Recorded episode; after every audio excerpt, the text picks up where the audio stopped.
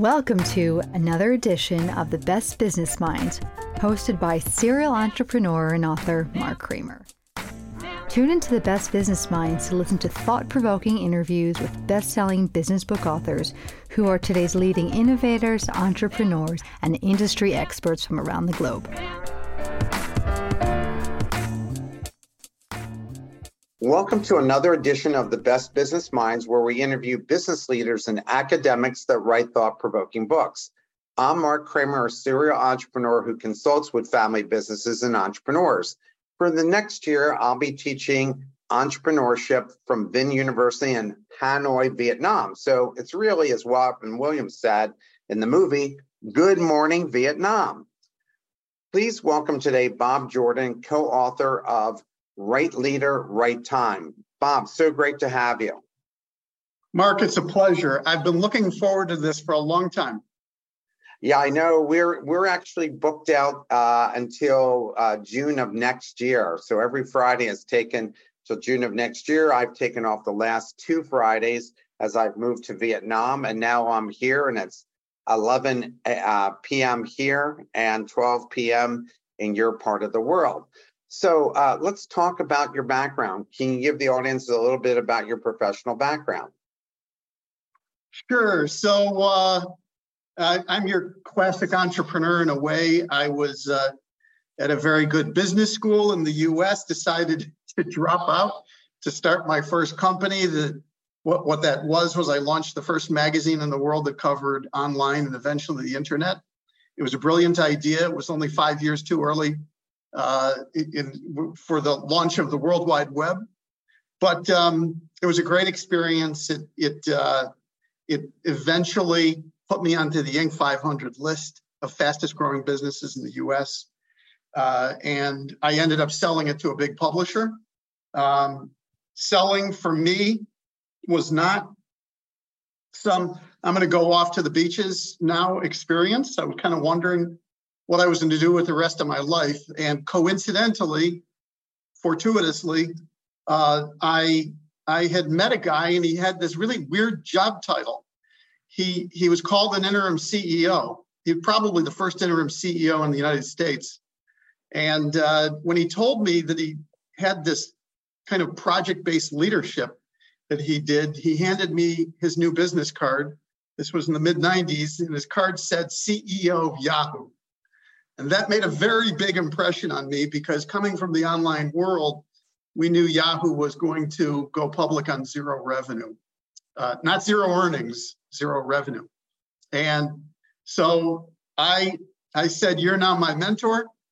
And I started taking on gigs, uh, project based leadership roles, and did that for a number of years. And uh, eventually, social networks came around.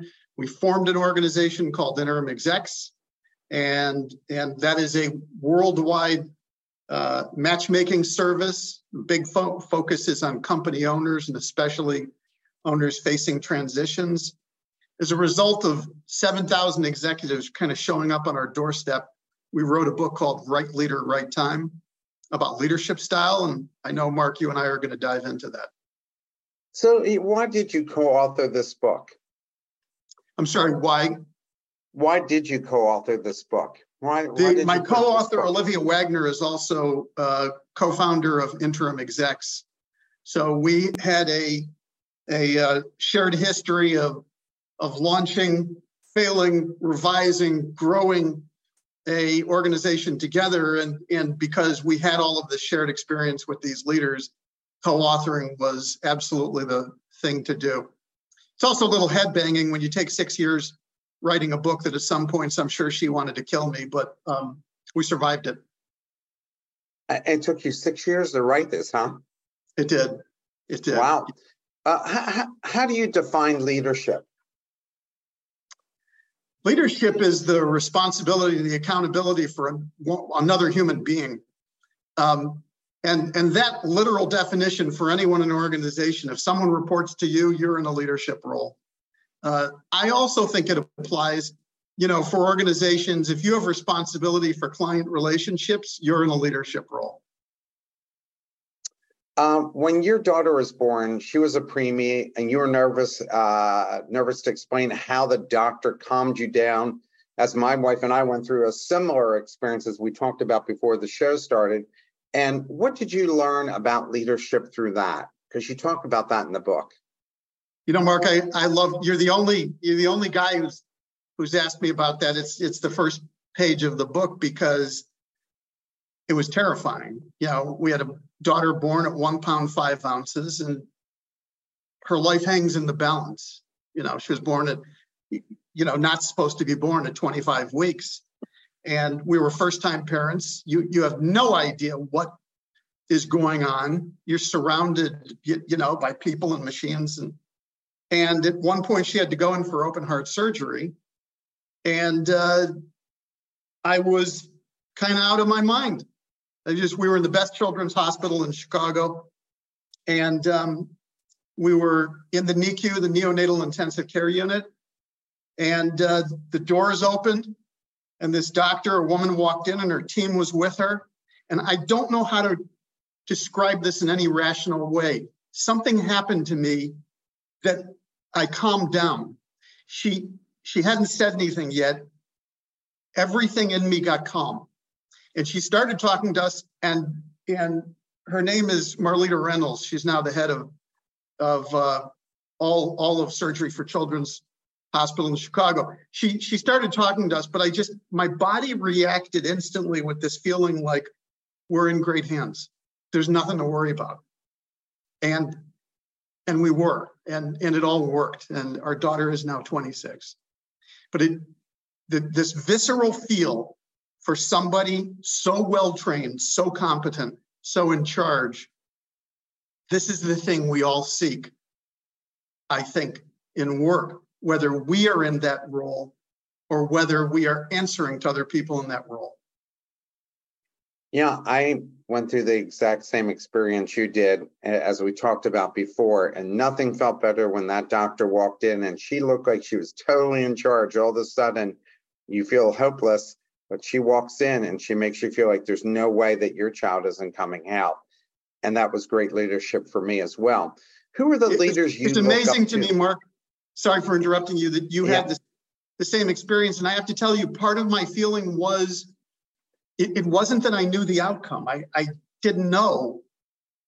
I didn't know, but I just thought we're in the best hands we can be in, and that to me is the way that it is for any of us in business. You know, everything else for me is small stakes. You know, I'm in a lot of different companies and no one's going to die as a result of the decisions these business people are are making. We do the best that we can and we don't know what the outcome is going to be. As we do as parents too. We do the best we can, but we don't know what the outcome is going to be.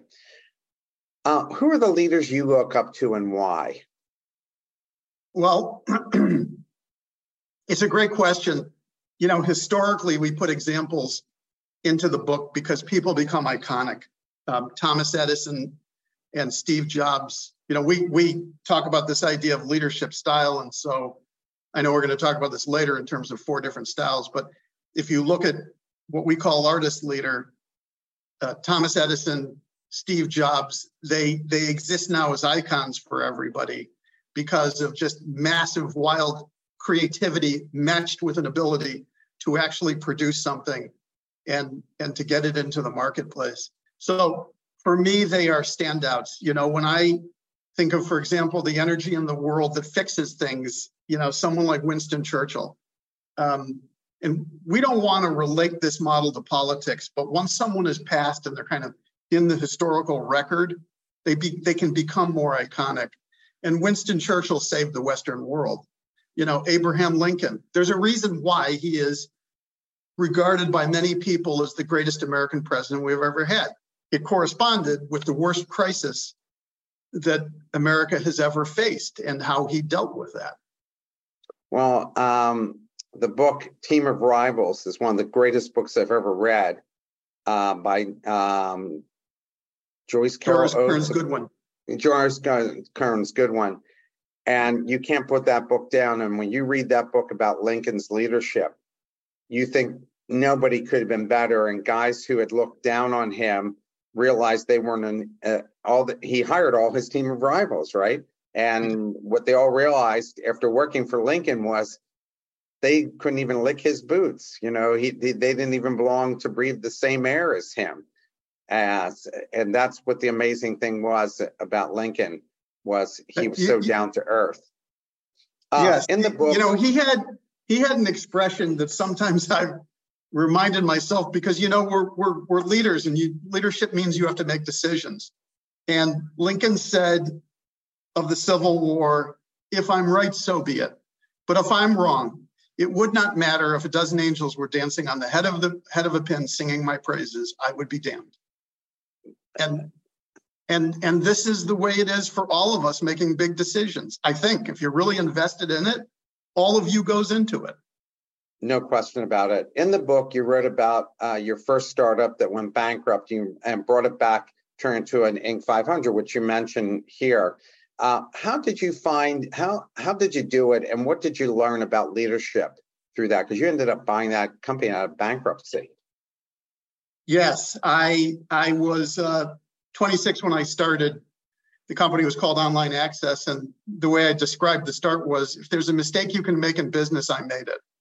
Um, and and within two years, it had gone bust. And then I I did this thing. I held a pity party for myself. Only one person was invited. Uh-huh. And at the end of the week, I started thinking, you know, I got so many things wrong, but there were these things that went right. Like it was selling on newsstands around the world, and it had one of the highest sell-throughs of any magazine, and and it had thousands of subscribers, and and so ignorance in some cases is a very powerful positive force. I ended up going into bankruptcy court, and about a million dollars had been put in by investors uh, into this, and I bid $125 for the assets and the court accepted the bid. And it was a it was a lesson to me, you know, in a lot of ways. And there were a lot of assumptions I had made the first time round, and I I threw out a lot of those assumptions, and I put back all the investors into the new company without asking for any fresh money. And so uh, there were a lot of lessons from that that I could not get from business school. That was very honorable because not many people would do that, but that was the right thing to do for sure. I had uh, to do and, it. And if you wanted to raise more money after doing that, they'd be writing you checks blindly just because you just did that. Yeah. Yeah. Uh, sports is where uh, public sees leadership real time with no buffer. I- I'm 62, and people win Super Bowls, World Series, World Cups, Stanley Cups, college championships are getting are all getting fired after one or two bad seasons. Why are owners and schools making changes so quickly and what does that say about leadership in 2023? Because you would win a national championship, you're pretty much guaranteed a job for life. You win three Stanley Cups like the coach did in Chicago.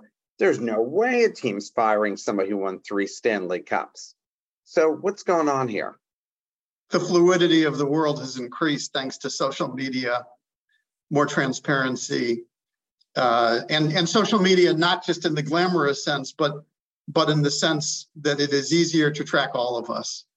And so there is some downside in the sense that longevity is down um, among senior leadership.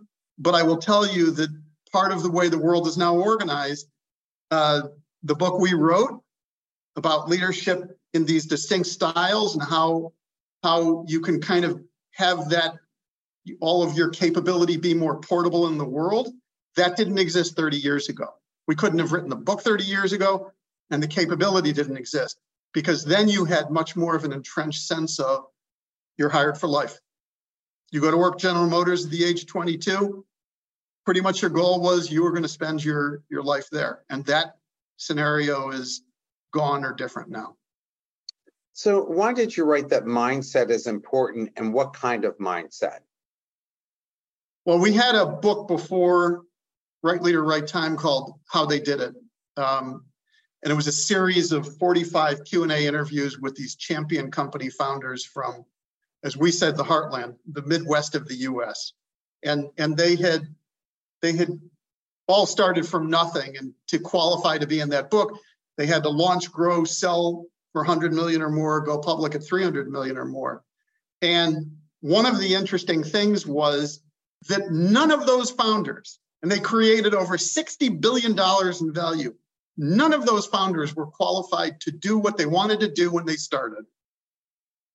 And there was a universal feeling among them, which is you'll pick up the skills along the way, or even more importantly, you will hire for it.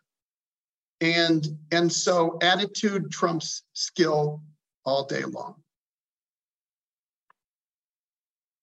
Please talk about the four modes of or styles of leadership fixer, artist, builder, and strategist. So we we have been approached at this point by about 7,500 executives from uh, 50 countries. The majority of those people we would describe as having career journeys and leadership experiences that are okay but not great. They're all right, but you wouldn't say, oh my God, this is one of the greatest leaders I've ever seen.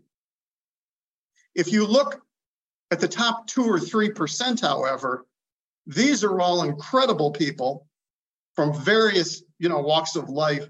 And what we noticed among exceptional leaders was that there were four distinct styles. And when we say style, we're referring to the fact that someone develops a more specific approach and process and system to what they are doing.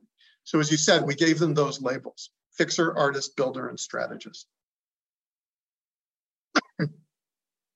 You wrote uh, Churchill, who saved Western democracy by making sure England did not give in to the Nazis, had three of four leadership modes, but still was tossed out and ultimately brought back. What did we learn from that? I mean, it was pretty amazing. The guy beat um, was the key to beating the Germans by keeping the British in there. And yet, as soon as the war was over, they booted him out. It's it's a great question, Mark, and, and Churchill is the exception that proves the rule, which is that none of us are are all things. None of us are great at everything. Um, we believe that that most exceptional leaders have a dominant leadership style or a dominant in the secondary. Churchill was extraordinary in many ways, but the dominant thing with Churchill was what we call fixer energy, which is this repeat desire to run into a burning building. Now, everybody who's in any organization or a leadership role, you're used to solving problems. But the question is, is that where you get your energy? In Churchill's case, it absolutely was. And so the British public, he was heaven sent for fighting um, World War II.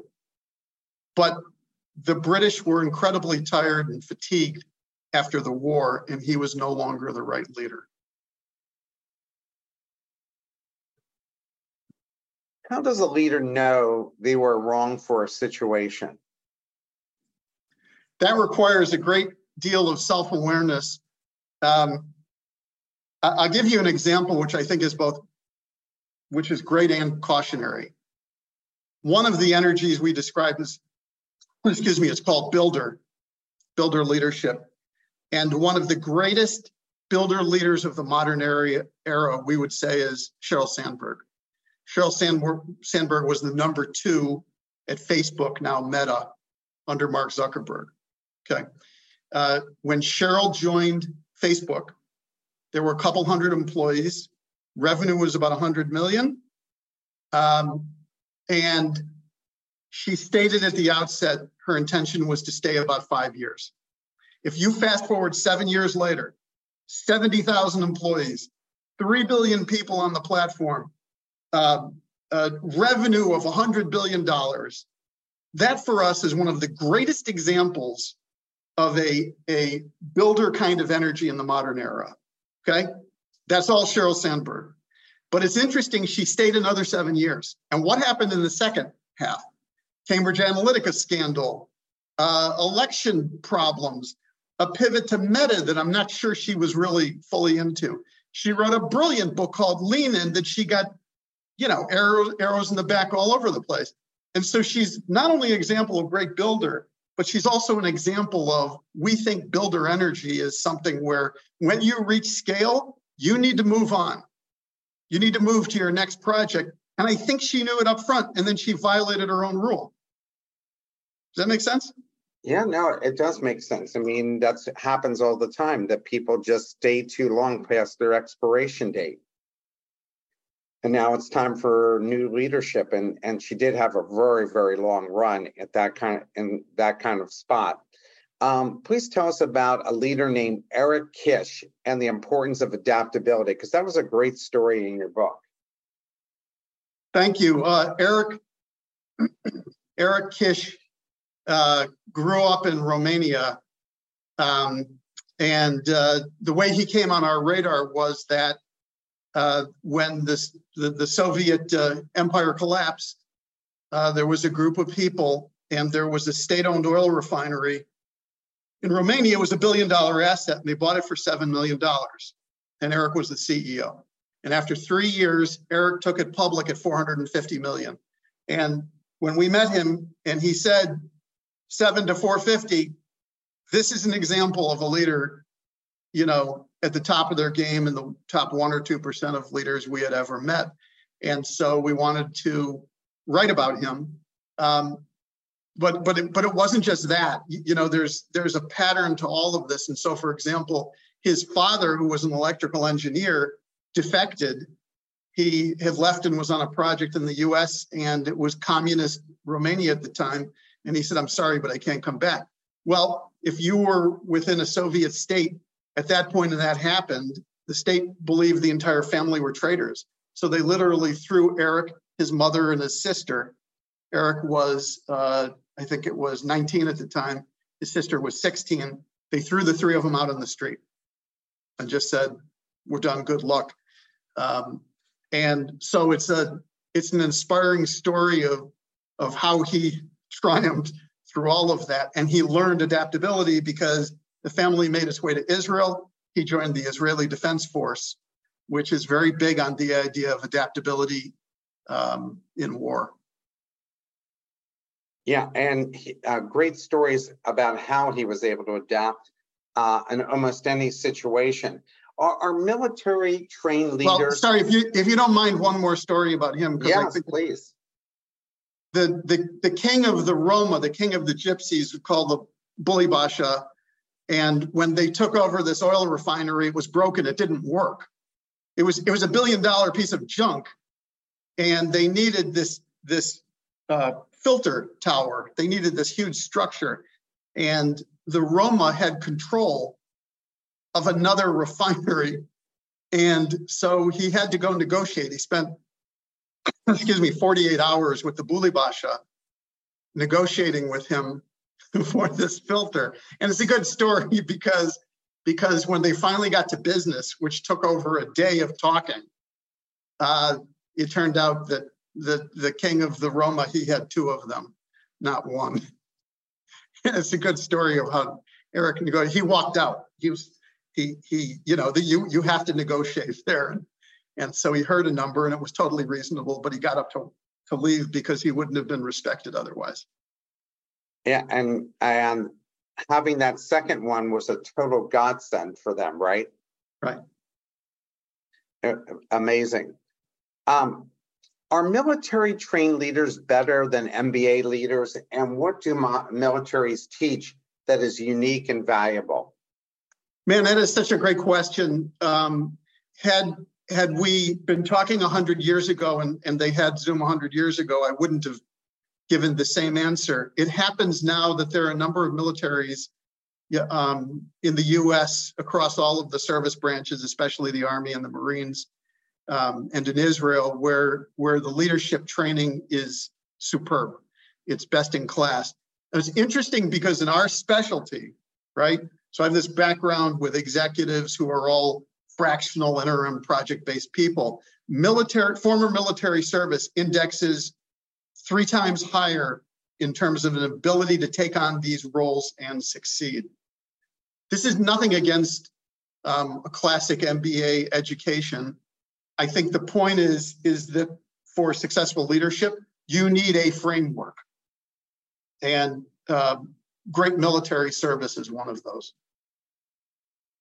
Yeah, I, I think so as well. I had somebody on uh, the show and he was a uh, commander in the air in the Navy, and he ran the Aegis defense system. And we were talking about Elon Musk and and Twitter, and he goes, you know, um, everybody says how wrong Elon Musk has been to let go of uh, 6,000 of 8,000 people. And maybe he didn't do it for the reasons I'm going to tell you. But in the Navy, we start out um, by having the least number of people operating anything and then finding out how many people do we really need. So for him, getting rid of 8,000 people and getting down to 2,000 people, now he's going to really find out what does it really take to run a business like this?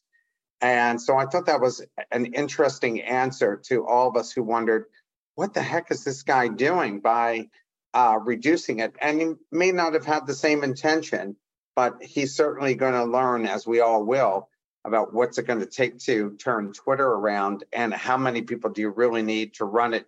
And did these guys have an excess of people when they were doing it? So we'll see what kind of leader he is in a turnaround situation. Yeah. Um, you you start the strategist leadership chapter off by talking about cadence in is about cadence is the mantra for a strategist. What are you talking about here? Uh, the language between each of these styles is is um, so vastly different. You could you could drive a truck through it, and the language of a strategist leader and strategist leader. All leaders employ strategy. Okay, we're all great at strategy. That's not what we mean. Strategist as a label for us could have been captain, pilot, conductor, quarterback.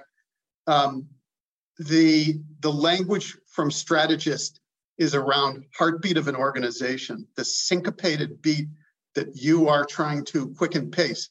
There is a beat to the to how a board of directors functions. A marketing function has its own cadence. A sales team has a cadence. An operations team has a cadence. And and we heard this just this beautiful language from strategists in terms of what you are doing when you are trying to quicken the pace of an organization. And part of the definition of strategist, just to be clear, is this is a leader at scale. This is a leader in charge of vaster complex organization, way beyond personal span of control. You know, Stephen Covey, Seven Habits, he had this great phrase, personal span of control. And the energies that define fixer, artist, and builder those folks tend to be within or leading teams where it's five people, it's 50 people, maybe it's 100 or 150, but there are personal relationships there on which everyone is drawing, they're forming trust to get work done. The strategist is operating at a different scale. There are trusted relationships, but something else is going on there because of how com- complex and vast it is. Susan Centell, uh, who ran a division of Sprint, and Dr. Janine Davidson, who was Undersecretary of the Navy, both explained the differences between a builder and a strategist, especially in a large corporation. Can you explain the difference in how, in a smaller entrepreneurial organization, can a founder make themselves more of a strategist and spend less time actually micromanaging each part of the business? That that's tough when you're used to doing and having control over everything like so many entrepreneurs uh, end up suffering through as the business starts to take off grow and add people. Yeah l- let me un- unpack that a little bit just so to, to give you the brief overview on on all four. Fixer is the energy that you love running into the burning building you, you are driven by massive problems that most individuals cannot solve. Okay. Artist is the energy that sees the world as a blank canvas or a piece of clay to be molded. And it can be to the artist peril. I'm strong artist driven. I'm incredibly creative, but I am not the greatest person to run an organization. Okay. Builder. Everyone in business, everyone in organization loves to be a builder. We mean something specific here, which is the energy that can take the smaller, the nascent team, product, service, grow that from a point of small to scale to market domination. What you tend to see with builder energy is once that person has achieved that, they're going to rotate off They hit the IPO, they're going to move. They're going to move to a new company, a new team, because they need to do that over again. Strategist is the leader at scale. And those challenges there at scale, the example you use, Mark, Dr. Janine Davidson, Undersecretary of the Department of Defense, over a million people. And Janine's language was around systems of systems. And if you can cause a change that's just a 1% change, eventually you're going to see something incredibly significant. Um, the language of strategist is around loyalty to an organization, around being mentored and mentoring, around longevity, around gratitude. These are all wonderful. That's not the primary language you will hear from fixer and artist and builder. Fixer, you hear about velocity, about attacking a problem as fast as you can. Artist, you're hearing you're hearing all of this around what is this disruptive innovation? The artist is the renegade on your team. Builder, you're always going to hear language about people, process, system, getting it in place to achieve dominance. It, Do those distinctions make sense? Yeah, they do to me. Absolutely. We have a question from the audience. Do you think the majority of CEOs of the NASDAQ and the London Stock Exchange, 100 companies, are in those positions because of great leadership skills they have? Uh, and if yes, please explain why. If no, why not? Um, well, I, I don't want to generalize, but hearing that question reminds me of, you know, we, we interviewed a lot of leaders for the book. We also interviewed a number of organizational psychologists to say, listen, we have this organizing principle, a framework, fixer, artist, builder, strategist. Are we crazy? And one of the brilliant psychologists we interviewed, he said, look, 90% of leaders are in the wrong role. It was Gallup research. And, and we heard that, we are like, that makes sense. So, so if, if you want a general answer, it would be there's no way all of them are in what we would call highest and best use. We're, we're very big on that phrase. The way we put it into the book is that exceptional leaders tend to reject more of what is not for their highest and best use. Average leaders, it's a little more desperate. It's not as focused, tend to be all things to all people. The more the exceptional the leader is, the more they tend to double down, the more they tend to reject things that are not for their highest and best use.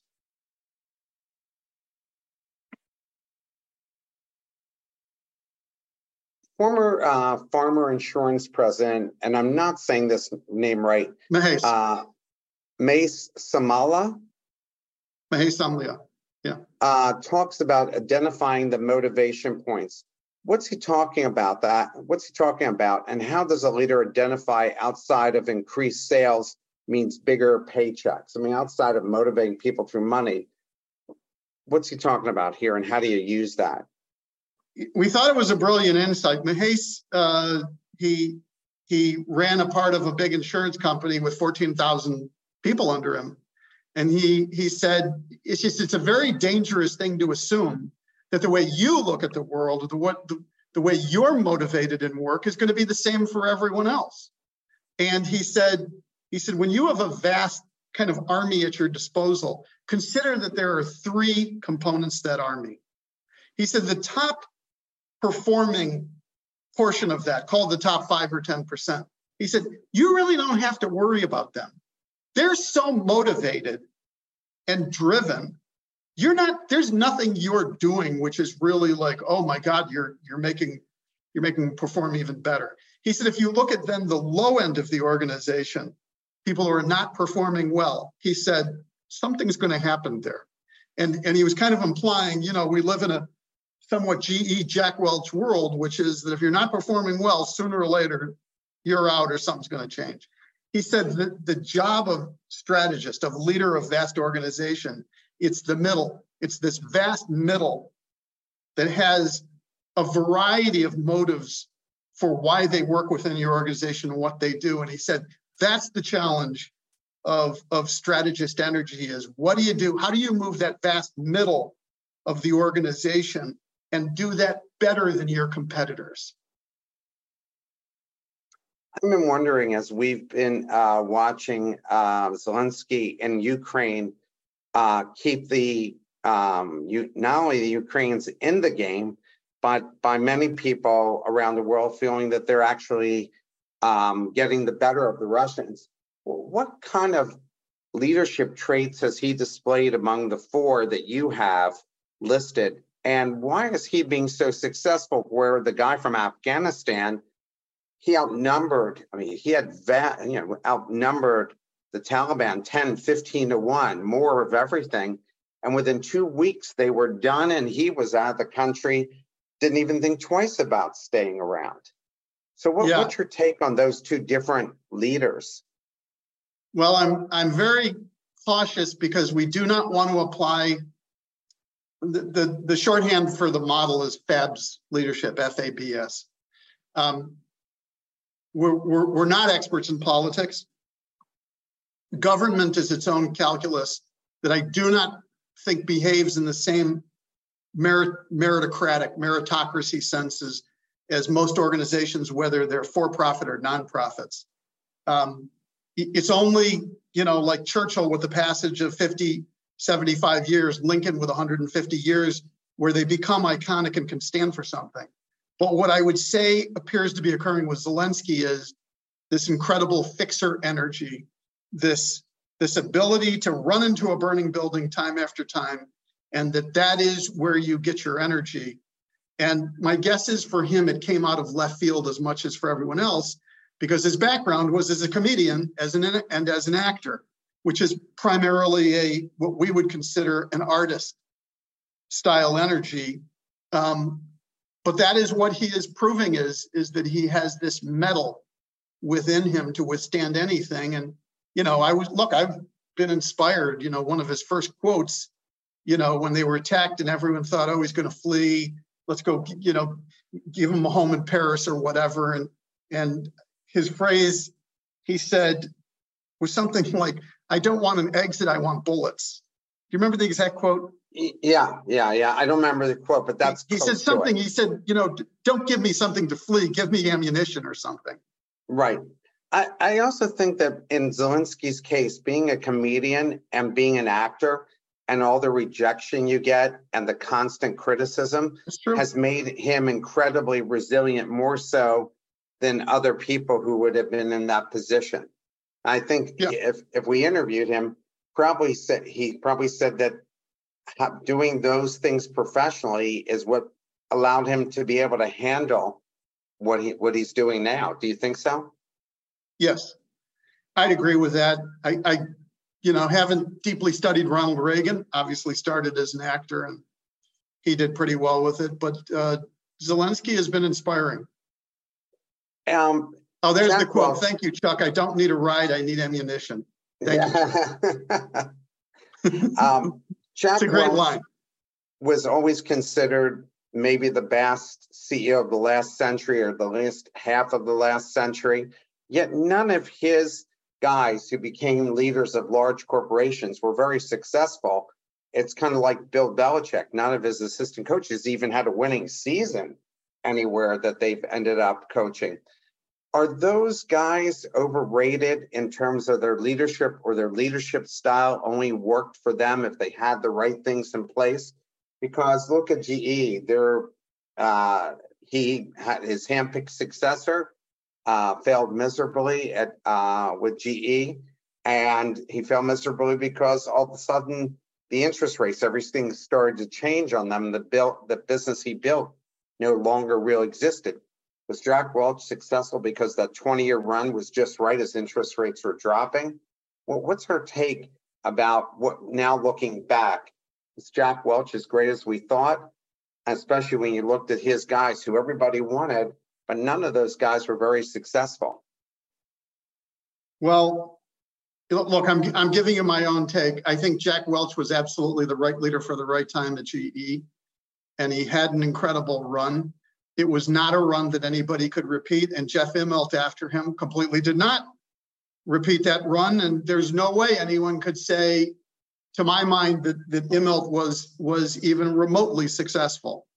Uh, I don't think that at all. I, I also don't want to apply a different standard um, we tend to do that now, especially you know with historical figures. And Jack Welch was able to do things at the time that, shall we say, would be frowned upon more uh, now. There was a it was a fairly brutal style of of what occurred with the the lowest performers there, and maybe it would have repeated the same way now, but um, that's a tougher act to pull off. Um, uh, and I'll go back, Mark, to an example you used because Elon Musk may be successful at Twitter. I hope he is. But the primary reason I think Elon Musk is the greatest artist leader of the modern age, it's not Twitter. It's because of Tesla and SpaceX and the Boring Company.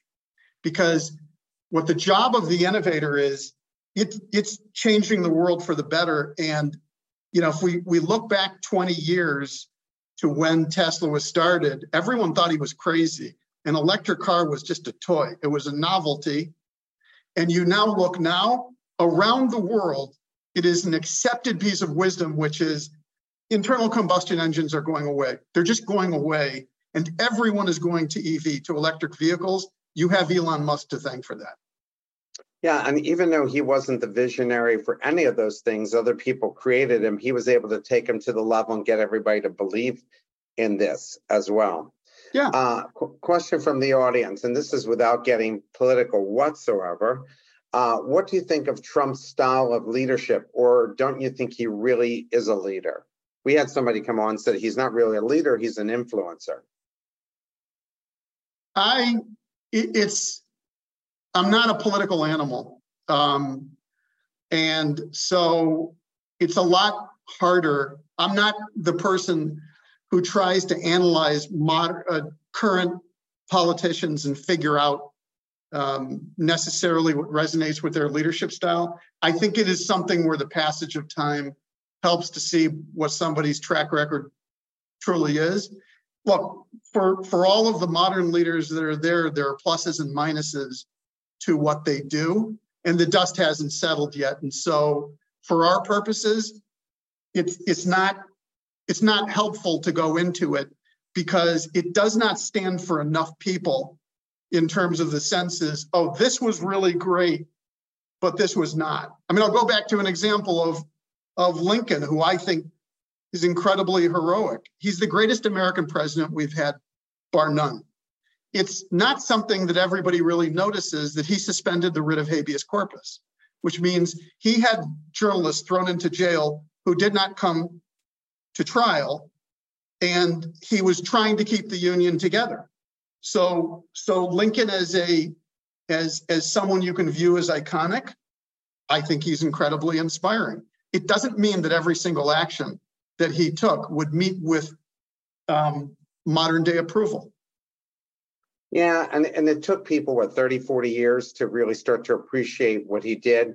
Roosevelt uh, kept the country together in an incredibly difficult time. We've Obama kept the country together during a very incredible uh, time. So it seems like the right people come along at the right time. We've been lucky that way uh, throughout history. Even Washington, the fact that he refused to be named king, which was unheard of in the history of the world, and just wanted to go home after winning that battle. Anybody else would take all the wealth and everything that goes with it.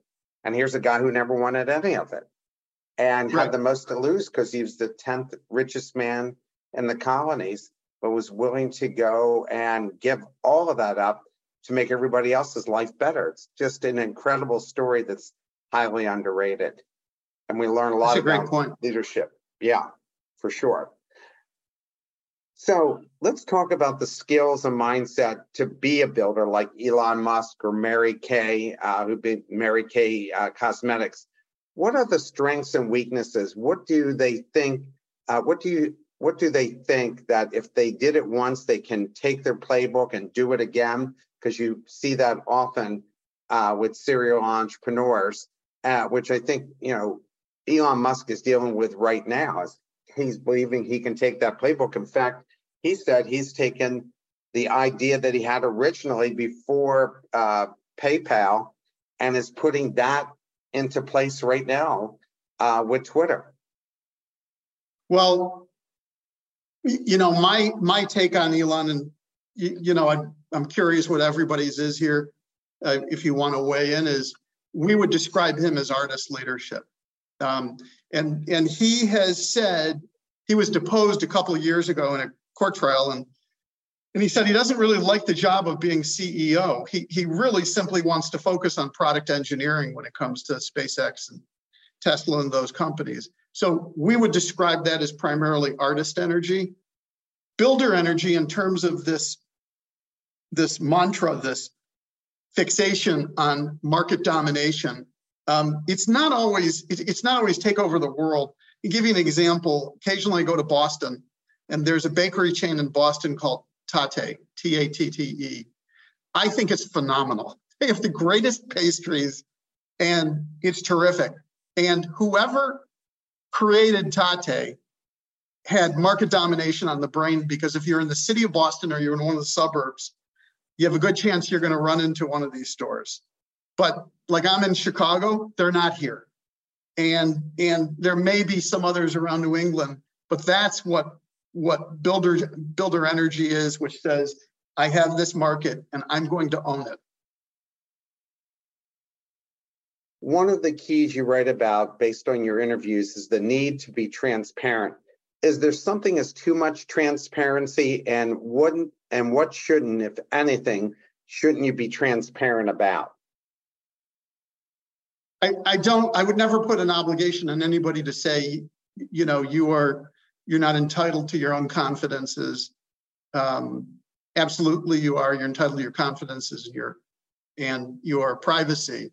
Um, we we had uh, four different styles we identified. Then we identified these commonalities among exceptional leaders, and one of them we said is great leaders don't hide.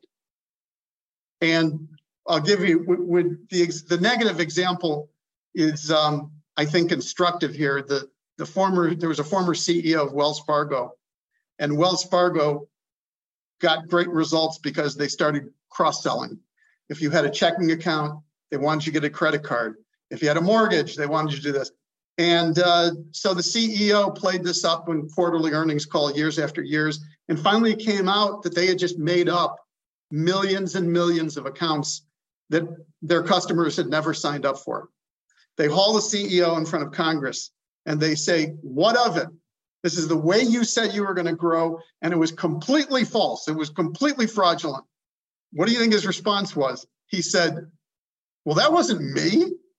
That was the board. Now, anybody that knows anything about business is that is not what the board does.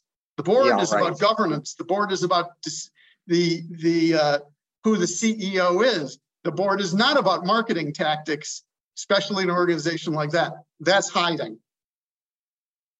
Yeah, that was a disgrace. Um, that is not taking on to... responsibility. That is yeah. the opposite of what an accountable leader is.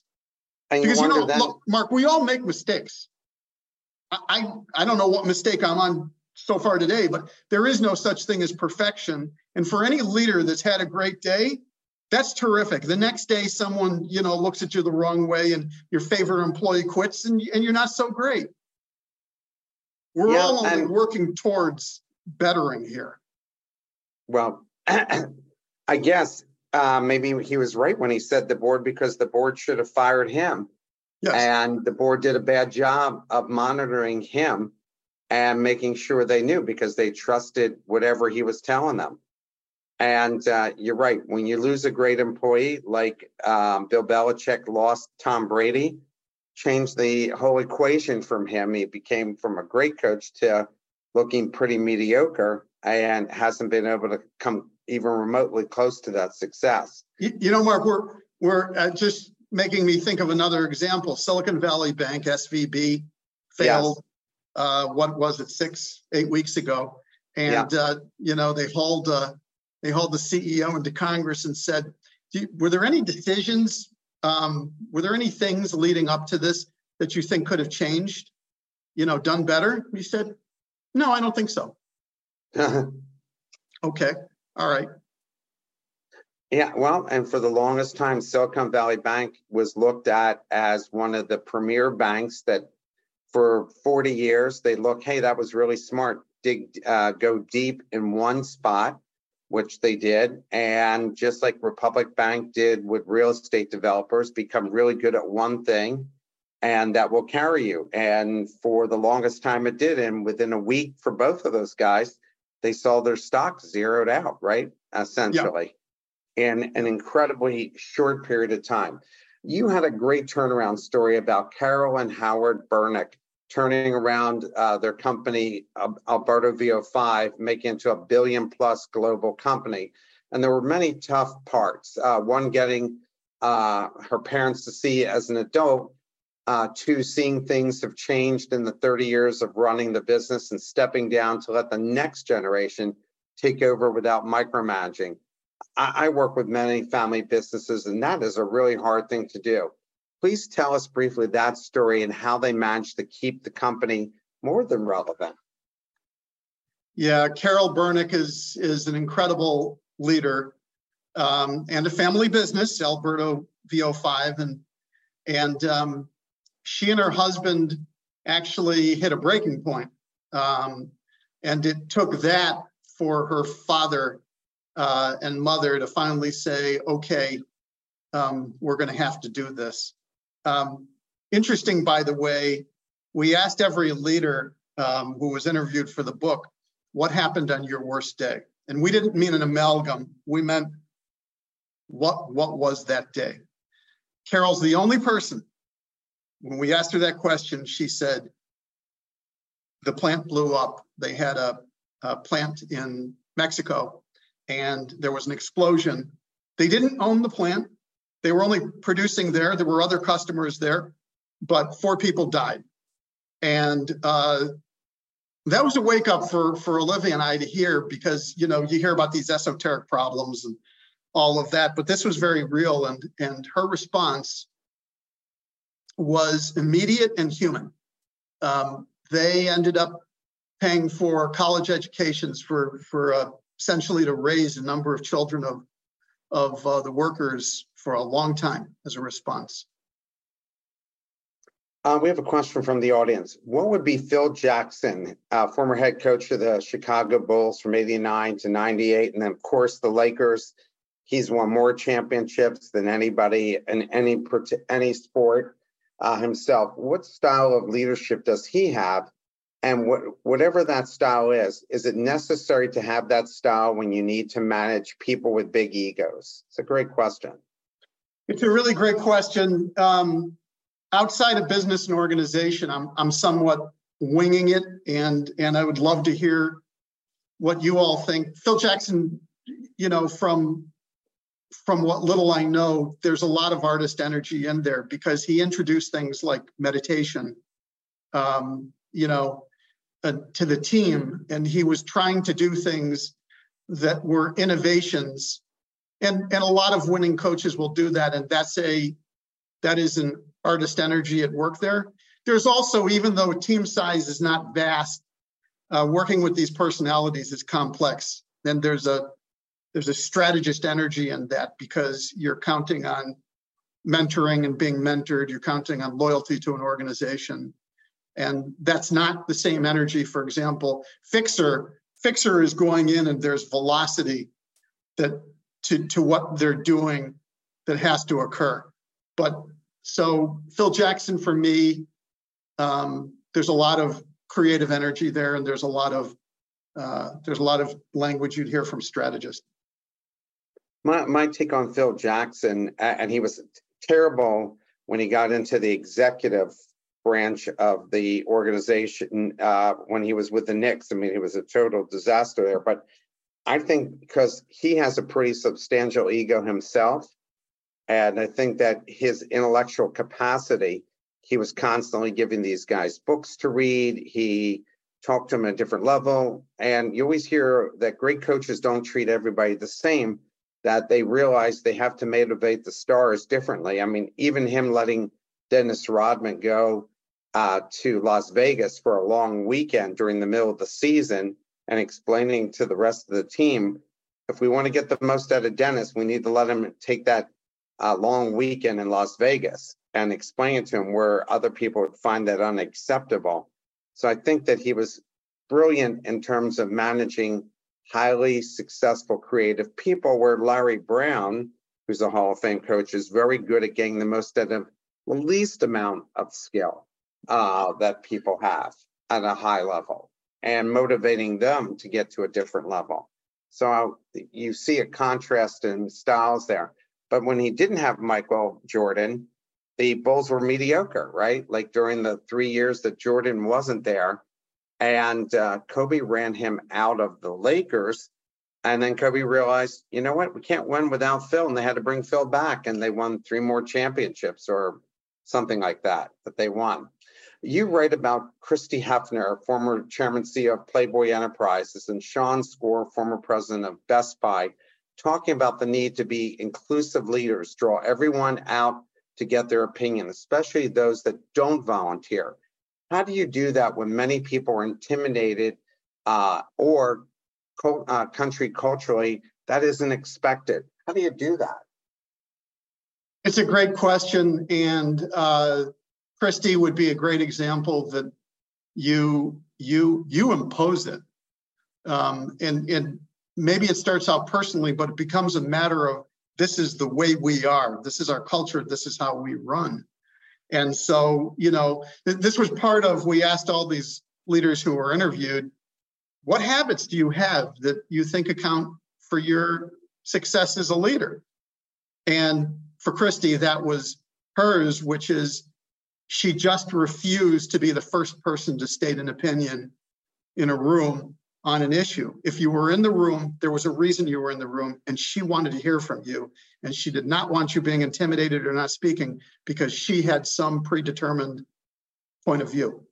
It's uh, if you don't mind me going off that topic, Mark, yeah. one of the other habits, a very successful woman runs uh, therapy services. Her name is Diane Fungheiser, and we said, what, what are your success habits? You've grown to 600 therapists, you're serving the school systems in Philadelphia and other big cities. How did you do that?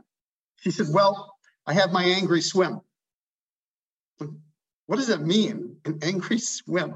And she said, well, if I know like I'm going to have to have a really tough conversation with a lawyer that day and it's just going to piss me off, she said, I go to the pool first and I swim and it's an angry swim and I'm going to get it out before I have that conversation.